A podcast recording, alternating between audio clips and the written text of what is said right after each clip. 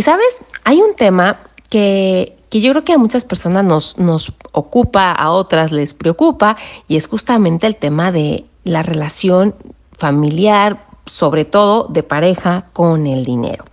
Así es de que si tú eres una persona a la que le resulta difícil hablar de dinero con su pareja sin que esto termine en discusiones, malentendidos, pleitos, etc., hoy te voy a compartir algunos tips para tener conversaciones financieras efectivas y constructivas con esa persona con la que has decidido compartir tu vida.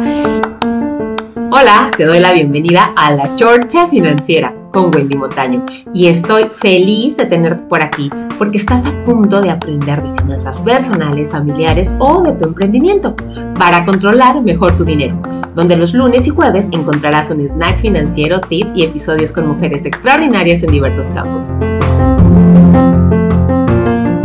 Y oye, déjame decirte que si la estamos compartiendo en muchos otros sentidos, bien vale hablar del tema del dinero con esa persona y compartir este tema también.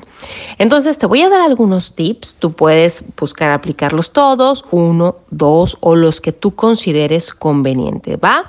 La cosa es empezar a tomar o poner manos a la obra, porque de verdad, mira, sí es preocupante la cantidad de parejas que tienen discusiones por tema de dinero. Y te voy a decir algo, una de las razones por las que esto sucede es por la misma falta de cultura financiera. A veces no tocamos el tema no porque no queramos, sino porque no sabemos de qué hablar. Pero bueno, vamos a ir por partes. Ahorita te voy a dar estos cinco tips para que te empieces a acercar a conversar sobre este tema. Y el primero de ellos es, establece un momento adecuado. Es decir, elige un momento tranquilo y libre, llámese de distracciones o de preocupaciones justamente sobre el dinero.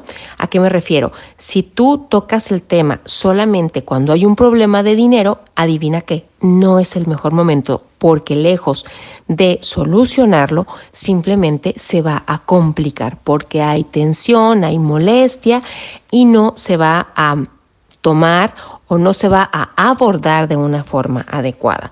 Entonces, el primer tip es que hay que hablar de dinero cuando sea un momento tranquilo, de paz, que estemos bien y que, y que no evitemos o podamos evitar que este tema vaya a ser como una olla de presión en ese momento, ¿va? Tip número dos, practica con tu pareja la escucha activa, es decir, préstale atención y también muestra un interés genuino en las opiniones que te da y las preocupaciones de tu pareja, porque recuerda algo muy importante. Ambas personas en la relación vienen de historias y realidades diferentes con el dinero. Entonces resulta muy conveniente ser empático con la historia que trae la pareja en relación al dinero. Escuchar sus eh, objetivos, sus angustias, sus, o sea, lo que él piensa o ella piensa respecto al dinero y hacerlo de una forma activa, escucha activa, ¿va? Punto número tres. Fijen metas financieras en conjunto. No sabes lo importante que es esto. De verdad, te puedo decir que cuando una pareja trabaja en equipo, llegan más rápido y llegan más lejos.